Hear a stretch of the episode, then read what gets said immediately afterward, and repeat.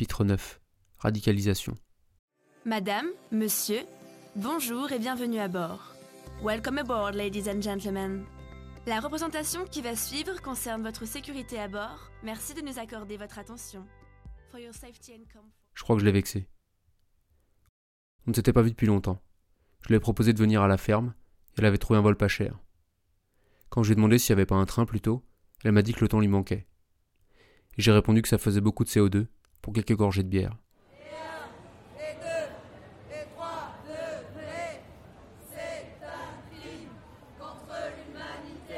J'ai pris mon dernier avion entre Dakar et Nouakchott, en novembre 2015.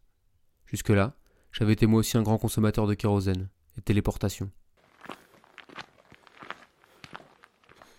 Aujourd'hui, je continue à monter dans les voitures et dans les TGV, à vider les cuves au total et à remplir les fosses de bure.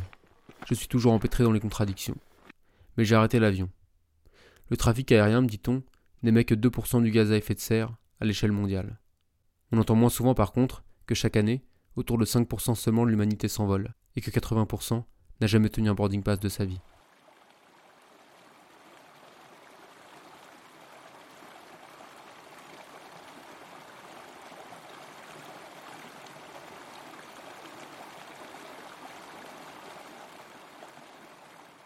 Mon amie n'a rien contre le respect de l'environnement. Elle le respecte dès qu'elle en a l'occasion. Elle ne polluerait pas pour le plaisir de polluer. Elle trie et elle pédale avec joie. Mais parfois, trop souvent, elle n'a pas le choix. Si elle veut voir les gens et faire les choses qu'elle aime, avec le temps qui lui reste et l'éloignement qu'elle a choisi, elle doit voler. Et là, c'est le match des priorités. Divertissement versus environnement.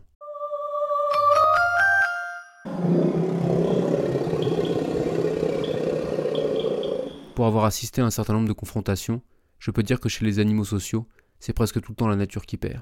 Vous êtes des animaux. Vous allez crever. Ma sortie sur l'empreinte carbone des retrouvailles me rangeait par conséquent dans le camp des misanthropes. Mes nouvelles fréquentations altermondialistes m'avaient transformé en robot déshumanisé, dénué d'empathie.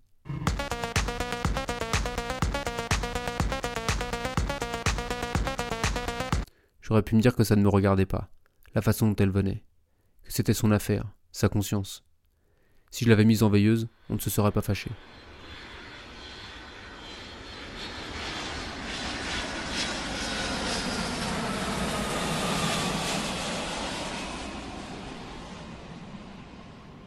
Mais je n'arrive pas à regretter. Parce que je crois que ce vol n'était pas juste son affaire, mais aussi la mienne. Parce qu'elle venait pour me voir. Mais surtout parce que le ciel qui serait rayé une fois de plus, c'était aussi le mien. La neige qui fondrait quinze jours plus tôt, parce que le grand bleu est criblé d'avions, c'est celle des versants pyrénéens où je randonne. Alors je n'arrive pas à regretter, parce que je m'indigne de la négligence ordinaire. Le silence des autruches me pèse.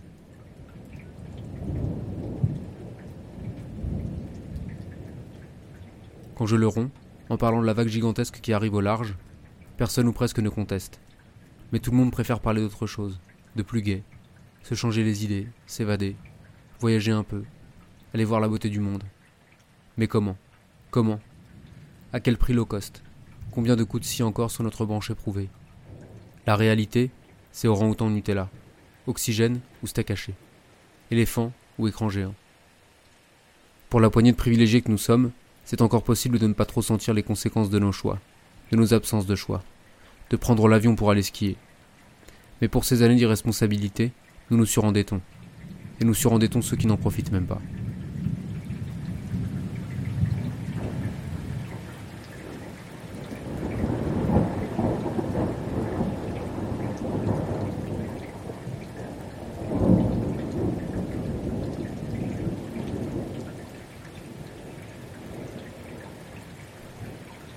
Ça ne sert à rien.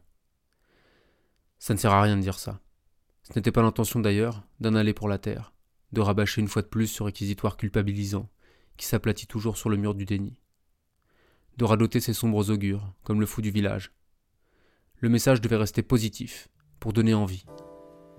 Et d'ailleurs, à quoi bon mettre la mauvaise ambiance, dans un dîner, embêter le lecteur, s'épuiser, se fâcher? Maintenant, je n'en parle presque plus, même si je ne fais que d'y penser parce que je ne veux pas me couper les êtres aimés. Et pourtant je sens que je les perds, quand même. Pas à cause de ce que nous disons, mais à cause de ce que nous ne disons plus. À force de ne pas vouloir froisser, on déchire. Les liens s'étiolent. Les sujets de conversation disparaissent les uns après les autres, comme les fils d'une corde qui menace de se rompre. Parce que l'écologie est le sujet à la racine de tous les autres. Si on casse la planète, plus rien ne fonctionne. Pas de biodiversité, pas de foot. Alors quand on parle voyage, je pense aussi avions et réfugiés. Quand on parle cuisine, je pense pesticides, érosion des sols. Quand on parle boulot, je pense capitalisme et inégalité. Quand on parle technologie, je pense coltan et travail infantile. Même quand on parle du temps qu'il fait, sujet d'ordinaire éminemment fédérateur, je ne fais que penser au dérèglement induit par notre mode de vie. Je vire gentiment obsédé.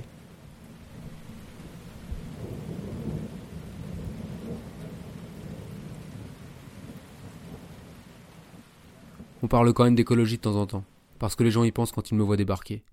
Ils me racontent la voiture hybride, le compost sur le balcon, ou le liquide vaisselle écologique. Les petits gestes, éco-citoyens. Et bravo, vraiment. Tant mieux. Mieux que rien. Toujours ça de prix.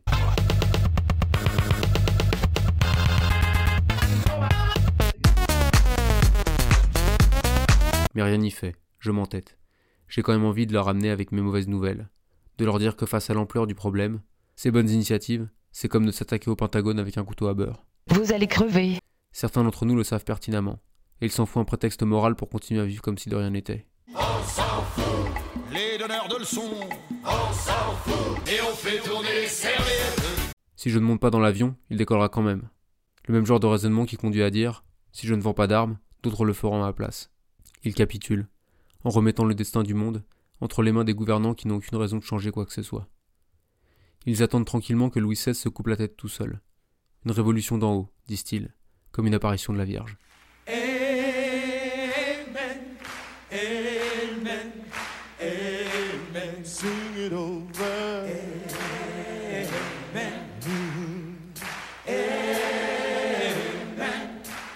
Un jour, on roulait de la ferme à Paris, dans la voiture parentale, voiture, émissions de CO2, déchets futurs, sur l'autoroute, autoroute, Eiffage, capitalisme, péage, inégalité, artificialisation des terres cultivables. Ma mère m'a dit que ce qu'on faisait à la ferme était bien, mais quand même assez extrême. J'étais un extrémiste. Mais qui sont les extrémistes dans l'affaire? Ceux qui essayent de regarder les chiffres en face et de faire des choix cohérents, mais marginaux, ou ceux qui se cramponnent à un mode de vie majoritaire, mais criminel? Pour des extrémistes, je trouvais qu'on se la coulait plutôt douce. On faisait un djihad pépère, à faire pousser des tomates et à bricoler.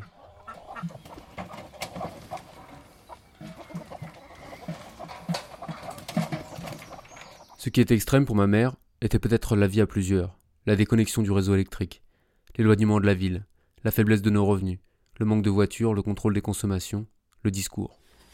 En fait, euh, plus vite ça s'effondrera et, mieux on préservera euh, ce qui reste de biosphère à préserver euh, sur la planète. Mais j'avais pas l'impression de faire beaucoup d'efforts. J'en faisais même plutôt moins qu'avant. Abstraction faite des efforts physiques.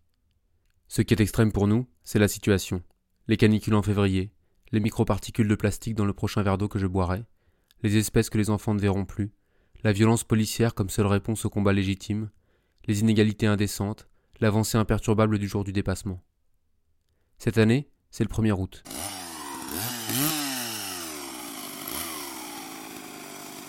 C'est le moment auquel l'humanité aura consommé toutes les ressources que la Terre est capable de produire en un an, et émis toutes les pollutions que la Terre est capable d'absorber. Elle avance tous les ans sur le calendrier, imperturbable, parce que nous consommons davantage de ressources, et parce que la Terre en produit moins, à cause de la chute de ce qu'on appelle la biocapacité, liée notamment à la déforestation ou à la surpêche. Et notre ferme dans tout ça? Un sympathisant, amateur de chiffres et de bilan carbone, a calculé que nous étions juste au seuil de soutenabilité, quand une terre suffit par an, et que nous polluions autant que le cubain moyen, ce qui est dix fois moins que le français moyen. Moi qui nous croyais bons élèves, nous avons juste la moyenne, malgré tout notre extrémisme. Alors qu'est-ce que notre initiative face à l'immensité du problème? Un grain de sable, qui fait sûrement jaser les plus radicaux que nous. On se bat aussi au couteau à beurre, avec un jardin, une maison et des mots. Notre charpente est un porte-étendard. Notre empreinte écologique n'est plus la variable d'ajustement de nos choix, mais leur premier déterminant. Techniquement, c'est possible, c'est indispensable. Alors tous à nos couteaux à beurre.